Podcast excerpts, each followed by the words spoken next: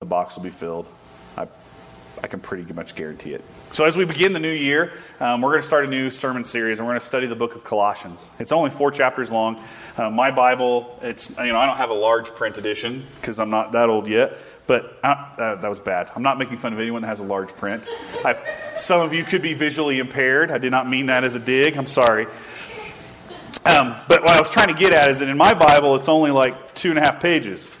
So in my two and a half pages, it's just it's a small letter, small book of the Bible. You can read it multiple times during the week, and we're going to be in it for about 14 weeks. And in it, um, if if you would if you would squeeze the book of Colossians, Jesus would drip out. It's the most Christocentric or Christ centered book in the New Testament. It oozes Jesus Christ.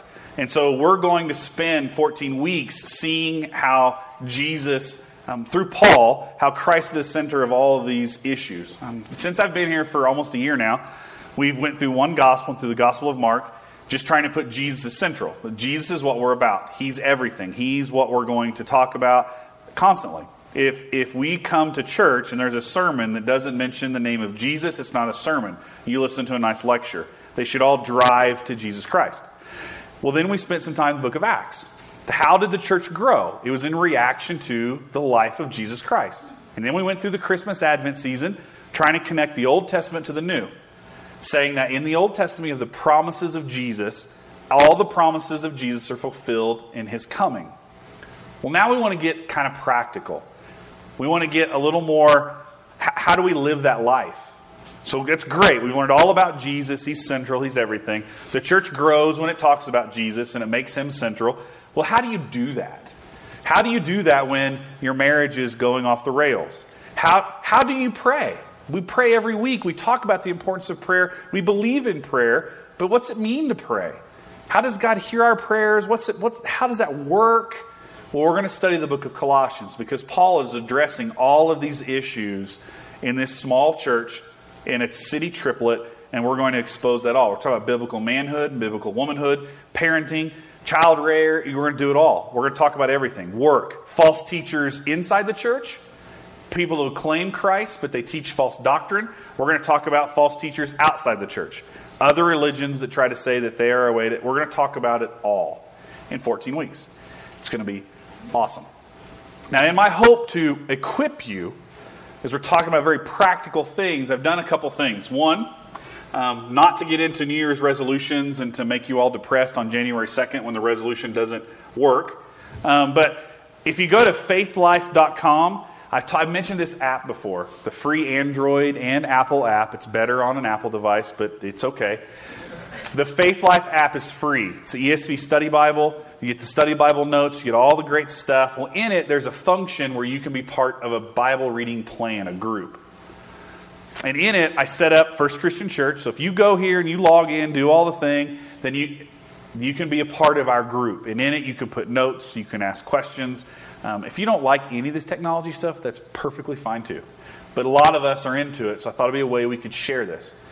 And in it, what I like is that if you have in the back of your Bible one of those plans that has like all the check boxes, like people, I know most Christians, they try to read through the Bible in a year and I'd say 95% fail.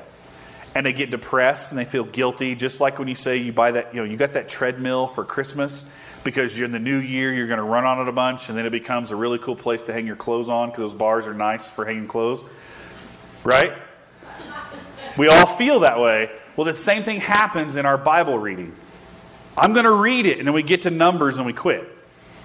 Or we get to a tough part in Genesis and we just give up. Well, this app and in your those little check boxes, your salvation isn't secured in the amount you read the Bible. You're secure in your salvation when Christ captures your heart. Reading the Bible is a way to grow more in love with Him and for your life to be more centered on Him. So if you miss three or four days, don't tell anyone. I won't tell anyone. I won't tell you when I do it. Just hit the box and check that you read it and catch up and move on. It's guilt free. It's like Splenda that won't cause carcinogens to enter your body. It's totally guilt free. Just push the buttons and say, and catch up. Because I would hate for you to get depressed in three weeks of Bible reading and say, I'm done. Just give yourself a catch up and move on. And then you'll get to a place in your walk where you're going to read the book of Numbers and go, This is beautiful. This is beautiful. Okay? So I set it up. We can do it. And I've also done a couple things. Um, you, if you have a link to our Facebook page, there's a book called um, Hope and Glory. And it's by Sam Storms, terrific author. And it's a 100 daily devotions to the book of Colossians. And I will post a new one every day. I'll put the link to the church's Facebook page. You can get to it if you don't like Facebook. I don't blame you. It's often awful. Um, but you can just click to it and go through and get the page.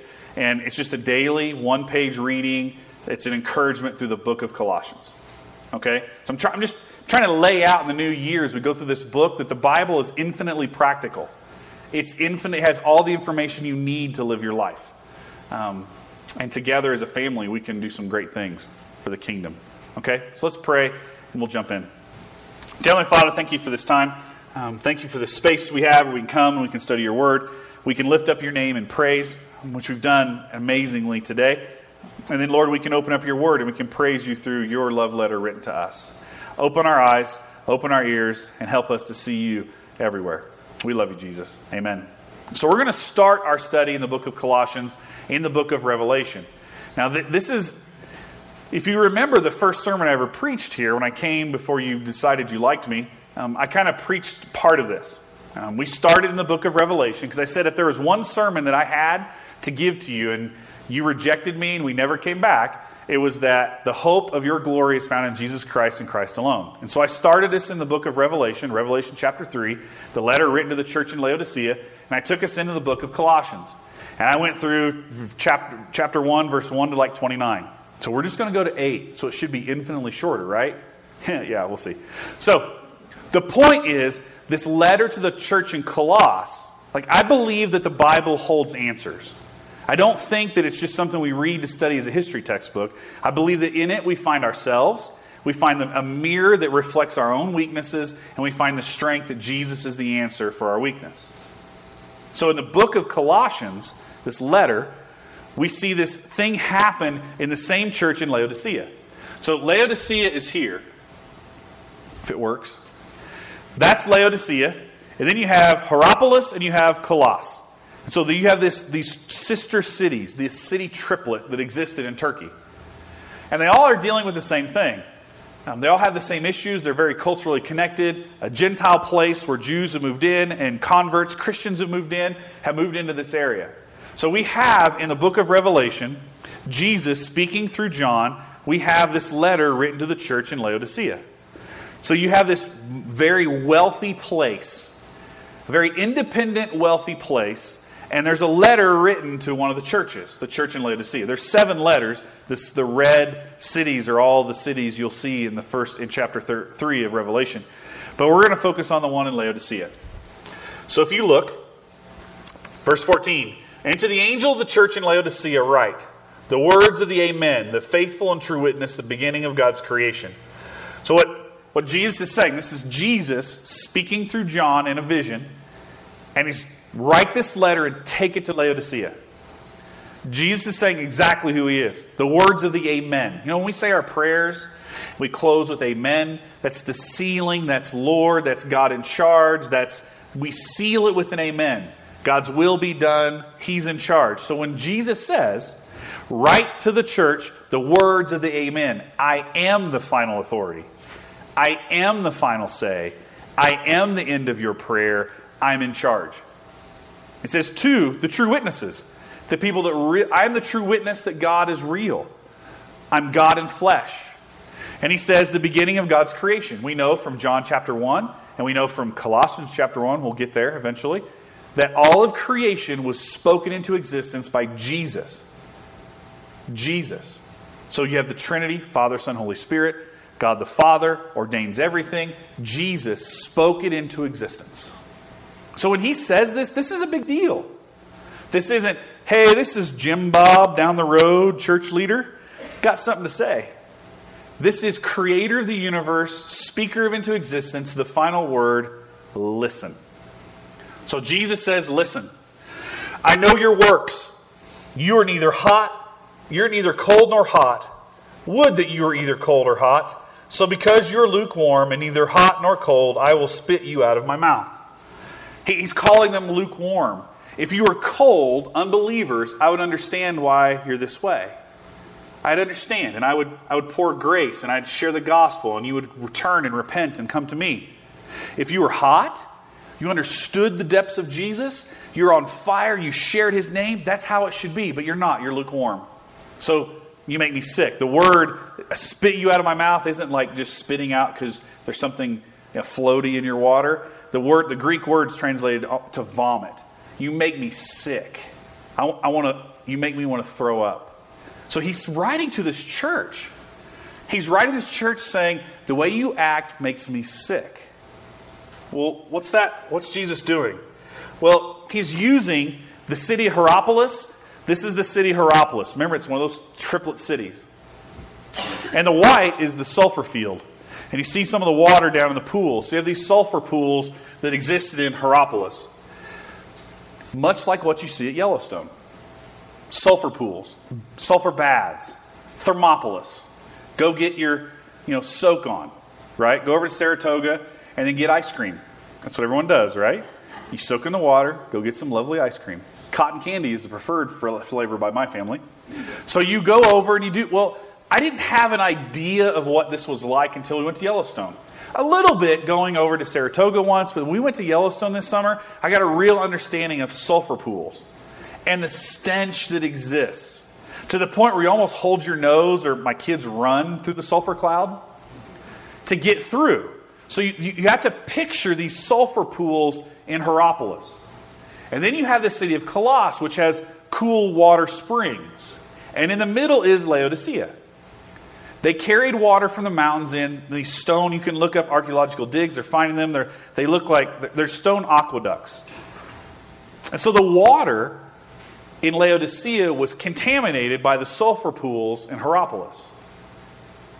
So when you watch Old Faithful spill and blow up and it runs and trickles down, that eventually gets into your water table and that's what you drink at your house.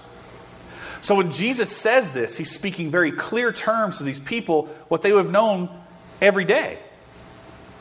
That you're not, if you're hot, you can soak in the sulfur spring and it's for medicinal purposes. If you're in the cool water of Colossus, then you have cool drinking water. But you're Laodicea and you get the stinky sulfur water that's not good for anything. So he's using very clear terms to them, saying, You make me sick. You're like your own water source. You can't stand it, well, I can't stand you. So he's paraphrasing Were you hot for bathing or cold for drinking, you'd be useful. But as it is, I feel toward you the way you feel toward your water supply. You make me sick. Now, wouldn't it be a great thing to tell a church? You know what? You do some great things. You seem okay, but you really make me. So, this is Jesus, Lord of it all, telling a church, You make me sick. Well, why? Like, what's going on? What are they doing that makes him so upset? Continue on. Verse 17 For you say, I am rich, I have prospered, and I need nothing, not realizing that you are wretched, pitiable, poor, blind, and naked. I counsel you to buy from me gold refined by fire, so that you may be rich, and white garments, so that you may clothe yourself, and the shame of your nakedness may not be seen, and salve to anoint your eyes so that you may see. In this area, they had a couple things going for them. Number one, it's a major trade route. The Roman road went right through this area and it went into the rest of the Middle East. This place is filthy rich. So rich that when the earthquake in AD 17 wiped out Laodicea, the place is destroyed. When, when FEMA arrived with help, the city of Laodicea said, We got this. We don't need your help. We have enough money, enough resources. We don't need your government help. Stay away, Rome. We'll rebuild it ourselves. We'll make it better. And that's exactly what they did. Very self sufficient, independent people. One of the things they traded in was black wool clothing. There were black sheep around Laodicea, and so they, they traded in this very expensive black wool clothing. They also, next to them, because of the, the minerals in the area, there was this salve that was put on eyes to help with eye ailments. It was to help with hearing ailments. So they had this ointment that was produced specifically here. So when Jesus speaks to them, he says, You're wretched, pitiable, poor, blind, and naked. He's speaking this to people that wear the best clothes, have the best medicine, the best hospitals, and he's saying, You're poor and you're blind. And he tells them, I can't, you should be buying gold refined by fire from me. Instead of having your black woolen clothes, you should have the white clothes of righteousness that I provide. And instead of putting all your faith and trust in this medicine that you make over here, you should put your faith and trust in me because I'll open your eyes to see the truth. He, he's shooting them right in the chest of their self righteous, independent, I don't need anybody. Isn't that like how we all are? I don't know if the White House has a red phone anymore. I just remember all the 80s movies. There was a red phone in the White House, the emergency phone. Isn't that how most of us act like when it comes to Jesus? Life's great, things are fine, things are going terrific, and then we get bumped. Our child is sick, our wife is upset with us, job looks bad, economy takes a tank, and then we run to the red phone. Emergency, Jesus, I need you. Thank you, Jesus, for solving everything for me. Thank you, Jesus, for being there. Okay, I'll catch you next time. Click. And we just do our whole lives on our own. That we don't see that the people we have a relationship with, the people we do life with, the people that are around us, that they all need Jesus. That we need Jesus to function every day. How sad is it when in a family your child goes crazy at 15, 16, 17, teenage years, and that's the moment that you're finally brought to your knees to pray for your kids? that you haven't been praying for them since they were in the crib, all the way through grade school, all the way through middle school, that you've been bathing them in prayer and you've been speaking the gospel in their lives. You wait until things go crazy at 15 or 16. Well, all of these answers, we're going to we're going to see how to act in all those ways in the book of Colossians. Because if the church in Laodicea has these problems, the church in Colossus has the same problem. But there is hope. Jesus tells them, Those whom I love, I reprove and discipline. So be zealous and repent. Behold, I stand at the door and knock. If anyone hears my voice and opens the door, I will come in to him and eat with him, and him with me. The one who conquers, I will grant him sit with me on my throne, as I also conquered and sat down my Father on his throne. He who has an ear, let him hear what the Spirit has to say to the churches. Jesus, he never says you're too far gone. What he says is, I'm standing here, let me in. Let me help you with these things. Let me be the source of power you need to fight these things. If you just white knuckle grip, like if your resolutions coming into the new year are about white knuckle gripping, do, doing it all on your own, that you're going to be in a bad place. If you just white knuckle grab a hold of your marriage and you're just going to, I'm just going to fight through this and I'm going to, we're going to win. And what power source are you striving upon? Yourself? So Jesus says, if you let me in, let me come to the table. Let me eat. It's a picture of intimacy. Let me be part of the family. Come to Thanksgiving meal. Sit across the table. Let's talk. Let me be part of your life. Let me have say in every area of your life, not just when it's an emergency. Jesus wants to be there for every piece of our life. So from Laodicea, we go to Colossus. So you see the sister cities up in the top right corner. And we see in the end of Colossians, in chapter 4, Luke, the beloved physician, greets you, the author of the gospel and the author of Acts, as does Demas. Give my greetings to the brothers at Laodicea and to Nympha and the church in her house. And when this letter has been read among you, have it also read in the church of the Laodiceans, and see that you also read the letter from Laodicea. We don't have Paul's letter to Laodicea. We don't have that letter. But we do see is a very clear picture that the letter that Paul's writing to Colossus, to the Colossians, he's saying, take that to the Laodiceans. They need to hear this as well. So if we're going to read everything through the lens of this book, and we want to be selfless instead of self centered, we want Christ to be central to our marriages instead of ourself being central to our marriages. If we want to be for our kids instead of against them in times of trouble, then we need a solution. If we want to be reliant on Him instead of thinking we've got it all figured out, then we need a solution. So if Laodicea has problems of selfish, I don't need Jesus problems, then Colossus has the same. So when we study the book of Colossians, we're going to see how to live lives that are Christ centered. That's why we start in Revelation. Colossians chapter 1. We start with a greeting. Paul, an apostle of Christ Jesus, by the will of God, and Timothy, our brother. Short, succinct, Oh, by the way, I'm Paul. I'm an apostle. I'm not just a disciple, I've seen Jesus. An apostle is someone who's spent time and seen Jesus. Paul was knocked on his knees by Jesus, verbally, audibly, heard him speak. Jesus spoke to him. So when Paul's writing this, he's not saying, hey, this is Jim Bob, guy from his church down the road. This is, this is Paul saying, I've been with Jesus. I have something to say. Then he says, by the will of God. Was Paul seeking after Jesus? Was Paul trying to get saved? No, God reached down and grabbed him. So, by the will of God, I'm his servant. And I'm with Timothy, our brother. He's eventually going to be the pastor of the church in Ephesus, and Paul's going to write a couple letters to him as well. Continue on. To the saints and faithful brothers in, church, uh, in the church at Colossus, grace to you and peace from God our Father. To the saints, to the saints, he's writing a letter to the church. So when he writes this, Paul does this, and Philippians is the only positive letter um, that Paul wrote. All the other letters that Paul wrote, he said these things. To the saints, to the holy ones in Greek, to the holy ones. You're great, you're holy, now stop sinning. To the holy ones, to the Christians, knock it off. How do I knock it off? He drives you to Jesus. So you should have hope in this. That when you come to a saving faith in Jesus Christ, it does not mean you're perfected in a moment. We're a life in progress. It's called progressive sanctification. There's progress, and you're slowly being turned into more and more like Jesus, and it takes your whole life. I pray and hope that five years down the road, you're not struggling with the same things you struggled with five years ago.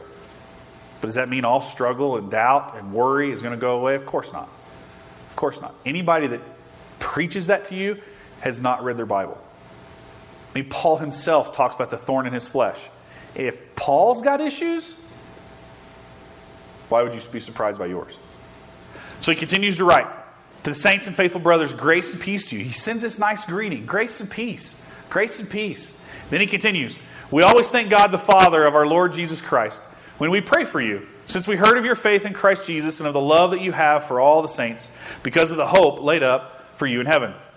You see the, you see the faith, hope, and love? Faith, love, and hope. It's switched. We'll get to that in a minute. Paul uses this a lot in his letters. At the end of um, 1 Corinthians 13, the wedding verse, love is patient, love is kind, which has nothing to do with weddings, but it's another sermon. Then you get to the end where he says, faith, hope, and love. And the greatest of these is love. There's a consistent theme throughout all of Paul's writing about faith, hope, and love. When the letter to Colossians, he flips it. He always puts the emphasis on the end. The faith, hope, and love. In Colossians, the issue is they didn't love each other. They weren't taking care of each other. In Coloss, did I say Coloss? In Corinthians, in Corinth, they didn't love each other. In Coloss, they have no hope. They put their hope in themselves. So here he's saying, your faith in Jesus you love each other. This church loves each other well. They take care of each other, but they put all their hope in themselves. They put all their hope in themselves. So when something goes wrong in church, they just take care of it. They don't put any hope that Jesus is the solution. So Paul's going to address that. Your hope must be in Jesus.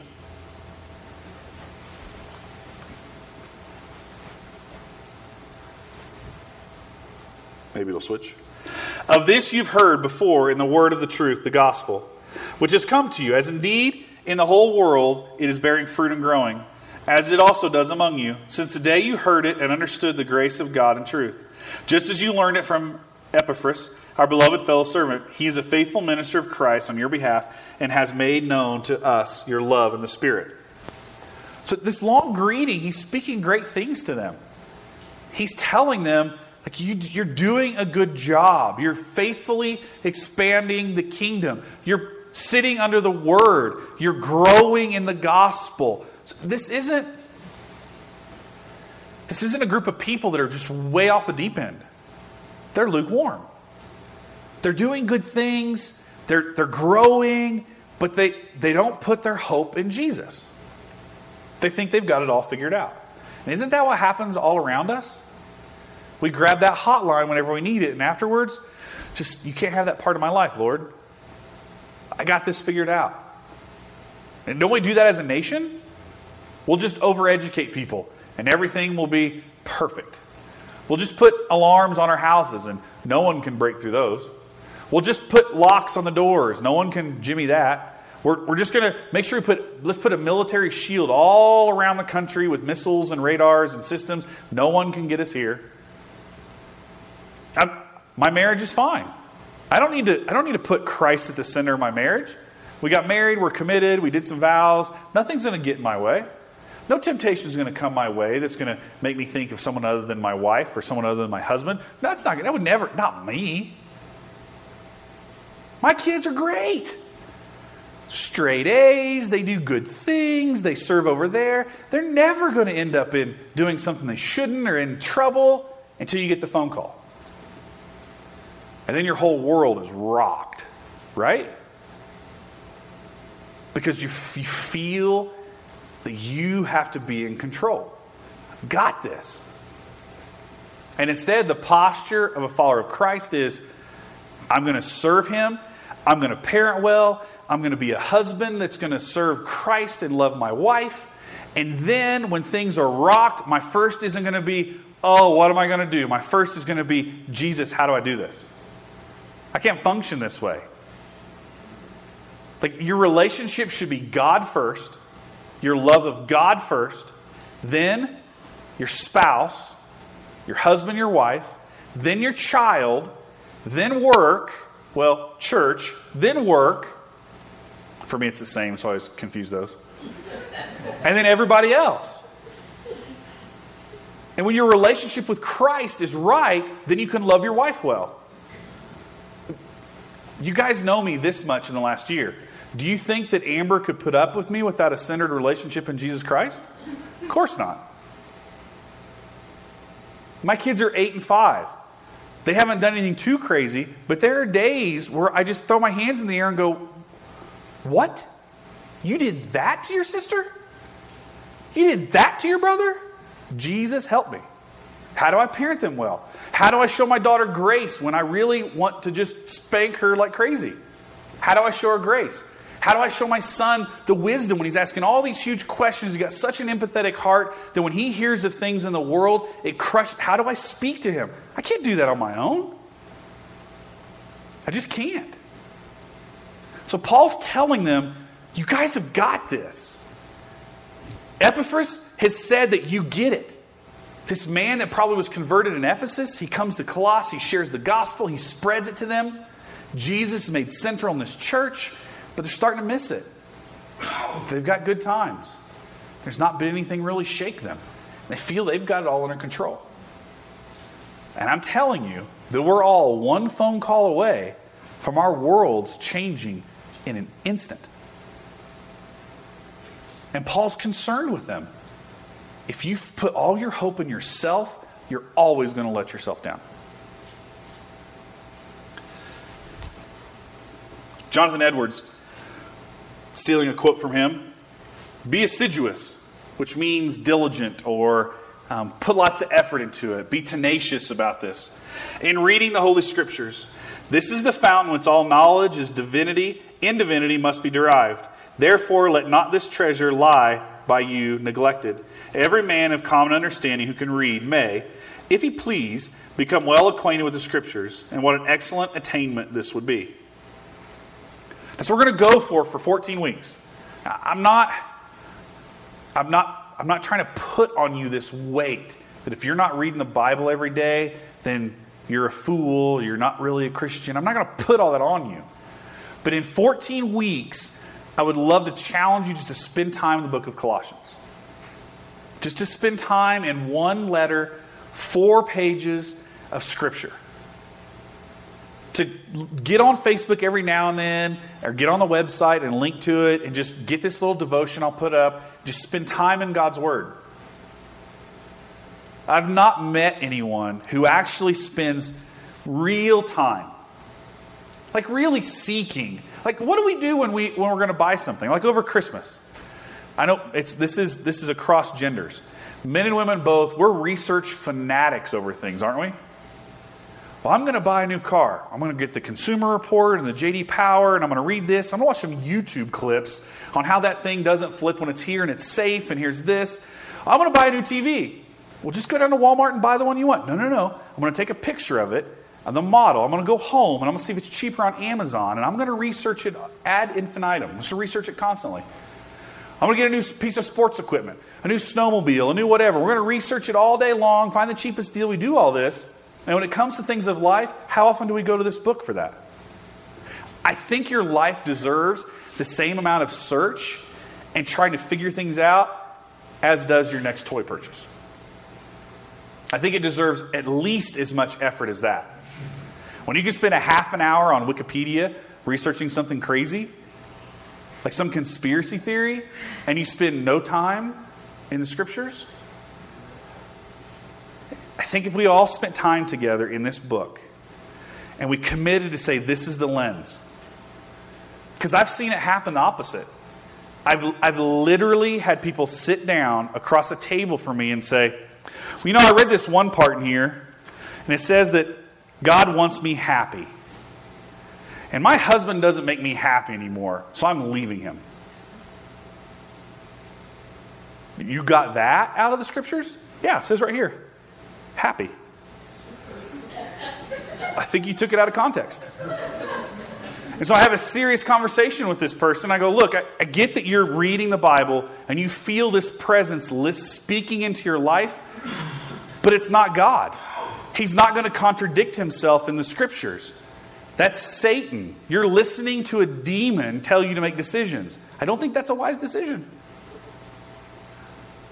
Or someone sit across the table and go, Yeah, I know the Bible says all those things, but you know, it, has been translated, it's done this, it's done that, and through history and through time. And my favorite is, well, you know, that can't be a sin today because people eat bacon. And the Bible said not to eat pork. And so, since it said that and that changed, well, this can't be a sin anymore, that's just a glaring observation that you don't know how to read. You can't read this book and take all of the food laws and preservation for a certain specific time and group of people and then land in later on the New Testament and say, well, Paul's doesn't mean that's really a sin. It can't be a sin. Because over here, God said this. If you put it in its proper, con- it's called hermeneutics. It's one of the, my favorite classes I ever took in seminary, putting in its proper context. I could do the exact same thing with all of human history. I can prove to you with historical fact and research that the atomic bombs dropped in Hiroshima and Nagasaki were a science experiment had nothing to do with winning, the war, winning World War II. There's plenty of research. I convinced entire classes of students that we didn't land on the moon. I'd show them a Fox News tape, some little special. They'd run home and tell their parents we didn't really land on the moon. If you are only going to put effort into your life and your faith that you put on some special on television, then I'm sorry. I'm sorry for you. Because you're going to let some fly by night person speak some crazy thing into your life, and you're going to make life decisions based on that. That's sad. So for 14 weeks, just for 14 weeks, and then you can call me an idiot and you can tell me to my face and we'll move on. For 14 weeks, let's spend time in one letter, one book of the Bible, and see what Paul says about very practical things. Dads, how much discipline should you give your children? We'll discuss that. Wives, what do you do when your husband won't come to church with you?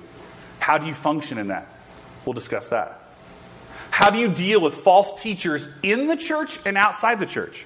People who would come into the church and speak a false truth. How do you deal with them? How do you deal with other religions that say that they have the same truth that we have in Christ Jesus? How can you tell the difference? How can you tell when this person over here is speaking false truth? We're going to do that in Colossians. How do I do with my boss I can't stand? How can my boss deal with me who he can't stand? It's all this it's one of the most practical, Christ-centered, dripping with truth letters of the Bible. And that's where we're going to be for 14 weeks. So to kind of wrap things up, why do I care? Because in the last two months, um, I've sat down with at least two couples here and one couple in Indiana, and their marriages are dissolving. And that brings me to tears. In my own family, um, in my Amber and I's extended family, we have addicts we have, who are in denial. We have little kids being raised by these, and it just makes me weep. Like I would love to adopt certain children. They have to be disciplined for a while, to correct them for a while, but it makes me weep. Like it makes me weep that I have family just in my vicinity and in this church, and you go to hospital rooms and you visit people, and there's no hope, or their, their life's a wreck, and they don't know what to do, and they're, they ask me for advice, and all I can do is say, Jesus.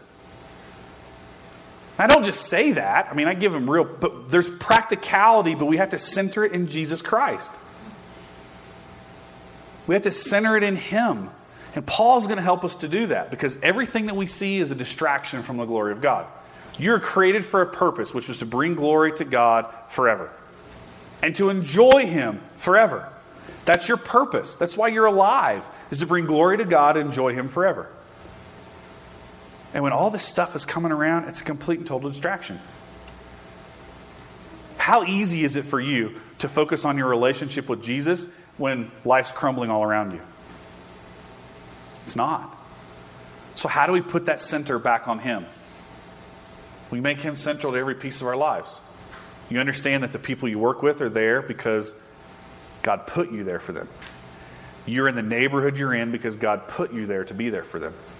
God gave you the wife and the husband to be a, a, giant shining magnifying glass on your own selfishness and your own depravity, and that two people together can work together to make much of Christ. He gives you children as a gift for 18 ish years in your home, if they don't move out, maybe a little more. He gives you children for a season to grow them up and send them out to be beacons of light in this world. So we want to clear away distractions. And most importantly, we want to make sure that you understand that Jesus reigns over your heart, not self. When you go to any bookstore, I know they don't exist very much anymore, but you go to Hastings, one of the largest selections in that place will be the self help part. And as Christians, we know at our core that we can't help ourselves. And we can do things and we can be wise, but Christ is who helps us. So you can read all the books. I'm sure some of you have already got your new diet book out for the new year. You can pick whatever one you want. You can pick whatever self help technique. You can watch whatever doctor person is on TV. He was on a talk show when he probably should be helping people because he's a doctor.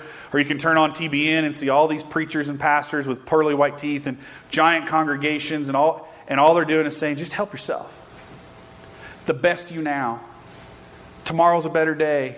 Every day's a Friday. All these crazy books that you read and just say, uh, I'm good. It's like that. Do you remember? Do you remember? Do you remember Saturday Night Live when it was good? When they had Guy Smalley, and he would sit in front of the mirror, which is crazy. He's now a senator, but you got Guy Smalley sitting in front of the mirror, and he's like, "I like myself. I'm good, and I'm happy." And he's like, he would just look at himself in the mirror and tell himself all these lies, and and he would look at the camera and he'd weep, and he'd break down. But he'd look in the mirror.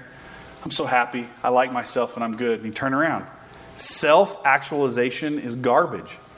Self esteem is garbage. Your esteem should come from Christ and Christ alone. That's what happened in the fall. When Adam and Eve grabbed clothes and they realize they're naked, it's because they start looking at each other for their esteem instead of looking to Christ. Well, to God, the Father. And so I hope as we walk through Colossians, you'll see that Jesus needs to reign over our lives, every piece of it, and not yourself. Let's pray. Heavenly Father, thank you for this time. Um, we can come together, we can open up your word, and we can see um, this timeless truth that as much as we feel like we're in control, as much as we feel like we've got this all figured out, we're wrong. Lord, all research tells us that we really only have the social capacity to have about 150 relationships in our lives. What that means is that there are people in this room that have hundreds of hundreds of Facebook friends that aren't really their friends. And we need to realize that, Lord. We need to realize that we desperately need you. That in a time in this planet where we're more socially connected, people know more about our lives by pictures and things on, on the internet, but we are walking around lonely. Where we can't turn off our phone for four or five hours and just be in the silence. It drives us crazy. And so I see that as our modern day problem that was happening in Laodicea. In Laodicea, they didn't have all the distractions we have, but they had this idea that they were, they were okay. They went to church, they did good things, but they never really put you in charge of their lives. And so we see that in Colossians that Paul's going to drive us to the truth that we desperately need you to be center of everything.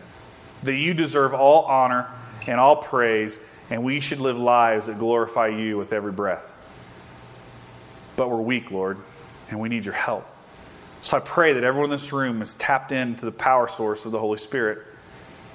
That we aren't just tasked with making it happen, we're tasked with humbly submitting our lives to you and watching you pour grace through every piece of our life. Help us to not fake it. Help us to be real with each other. Help us to see ourselves in your word so that we would stop stumbling around in the dark and we'd find our hope in you. We love you, Jesus. Amen.